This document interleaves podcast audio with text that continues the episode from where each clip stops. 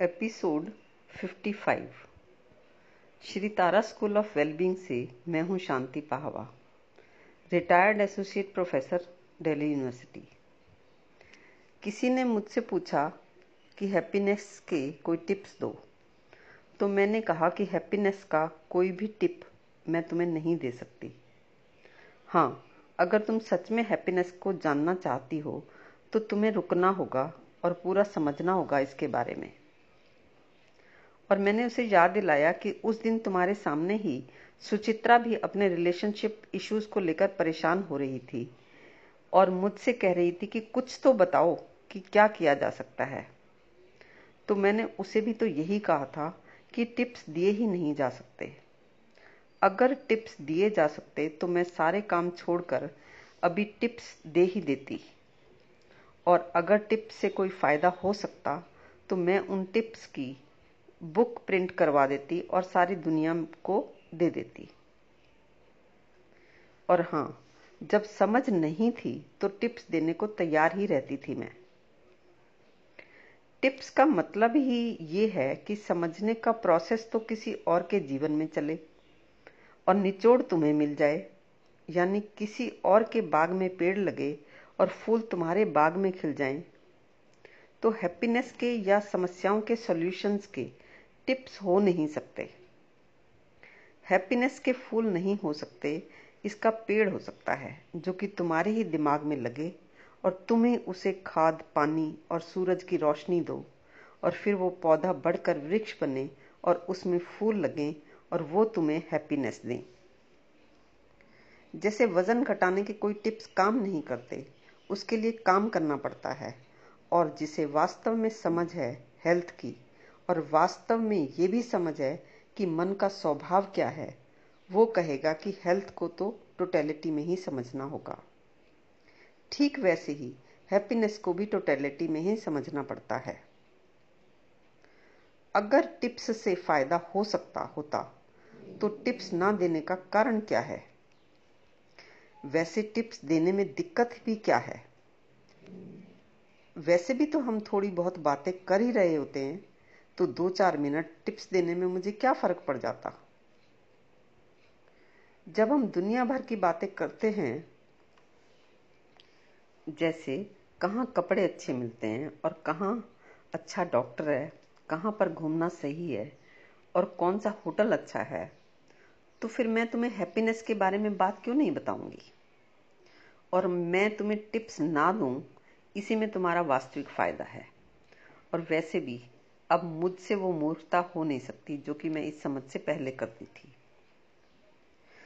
अगर तुम सच में टिप्स चाहते हो तो मैं तुम्हें एक टिप दे सकती हूँ, जिससे तुम्हारा कोई नुकसान नहीं हो सकता। वो ये है कि अगर तुम्हें हैप्पीनेस चाहिए ही तो कभी किसी से टिप्स मांगना ही मत। वो समझ मांगना जिस आधार, जिस समझ के आधार पर ये टिप टिकी है। वरना अल्टीमेट टिप्स भी बिना आधार के मन में टिक नहीं सकते। This is the only tip I can give you अगर ये टिप तुम्हें याद रह गई तो तुम्हारी समझ की जर्नी शुरू हो सकती है। होता क्या है, लोग टिप्स मांगते भी रहते हैं और लेते भी रहते हैं। वो ये नहीं देखते कि इनका कोई फ़ायदा होता ही नहीं है, या होता भी है तो बहुत ही मोमेंट्री होता है। और वो ये भी नहीं देखते कि इन टिप्स को लेने देने में, रूठने मनाने में और लड़ाई करके मन खराब होने पर उदास, अनमने होकर जीने में जितना समय वो खराब कर रहे हैं, इसकी बजाय वो अपने जीवन में इस समय को कैलकुलेट करें तो उसके मुकाबले में अगर वो 90 डेज़ तक रोज कुछ समय निकाल कर इस सबको समझने में लग जाएँ तो आगे आने वाले सालों में कितना समय बच सकता है। अगर ये 90 डेज़ का काम 90 मिनट्स में या 9 मिनट्स में हो सकता होता तो मैं ना समझूं कि मैं तुम्हें 90 डेज़ लगाने को कह रही हूँ। और फिर, तुम अगर मेरी ये टिप नहीं समझ पाए कि ये टिप्स लेना देना हैप्पीनेस के मामले में डेंजरस है यूजलेस है मोमेंट्री है तो हैप्पीनेस के बारे में मेरी टिप्स कैसे समझोगे?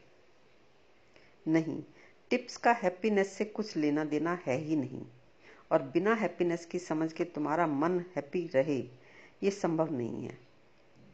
वैसे ही जैसे बिना गणित जाने तुम हिसाब किताब कर सको, ये पॉसिबल नहीं होता। टिप एक विचार है, जो कि समस्या का एक पहलू मात्र है, यानी one single aspect of the problem और प्रॉब्लम्स मल्टी डायमेंशनल होती हैं, और टिप्स तुम्हें परम ज्ञान या संपूर्ण ज्ञान का झूठा भ्रम दे देते हैं। बिना जाने तुम्हें जाना हुआ, समझा हुआ होने का एहसास करा देती हैं ये टिप्स। जैसे कि कहा जाता है कि people are illogical self centered and unreasonable love them anyway और ये बात अपने आप में संपूर्ण है, परम सत्य भी है। सभी तो परेशान हैं अपने इलॉजिकल दोस्तों से अनरीजनेबल बच्चों से सेल्फ सेंटर्ड स्पाउस से कुलीग्स से बॉस से जूनियर्स से, तुम्हें लोग दिखते ही रहते हैं कि ये कितने सेल्फ सेंटर्ड हैं, कितने अनरीजनेबल और इलॉजिकल हैं। और तुम उनसे हर्ट होते हो, दुख पाते हो। तो ये बात हंड्रेड परसेंट सच ही लगेगी ना कि people are illogical self-centered and unreasonable. Love them anyways. इसे तुम्हारा मन बिल्कुल स्वीकार करेगा ही कि ये बात तो सच ही है। अब ये टिप ये कहती है कि love them love them anyways अब ये बात मैंने जब सुनी थी तो मुझे भी बहुत अच्छी लगी थी। मुझे लगा कि लव के ऑब्जेक्टिव से बड़ा कोई और ऑब्जेक्टिव हो कैसे सकता है इस धरती पर? तो एक ही टिप में सारी समस्याओं की जड़ कट गई। लव तक पहुँचना हो गया। बचा ही कुछ नहीं। मुझे लगा कि सबको प्यार करने की रेडीमेड समझ हाथ में लग गई। और इससे पहले भी मेरा दिमाग कोई खाली थोड़ी ना था।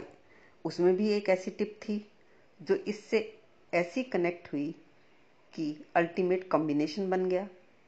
और वो पहले वाली टिप थी लव इज़ गॉड अब गॉड से ऊपर तो पूरे ब्रह्मांड में कुछ है ही नहीं। तो हो गया ना अल्टीमेट कॉम्बो अब देखो कॉम्बो क्या बना?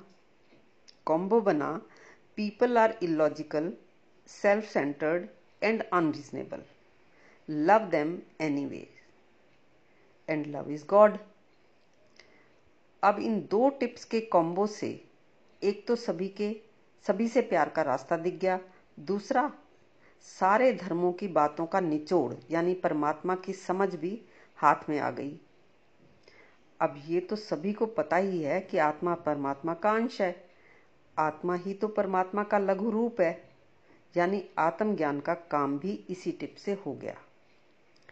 तो तुम तो बात करते हो हैप्पीनेस की टिप की, और मैं बात कर रही हूँ कि प्रेम से भरे मन की।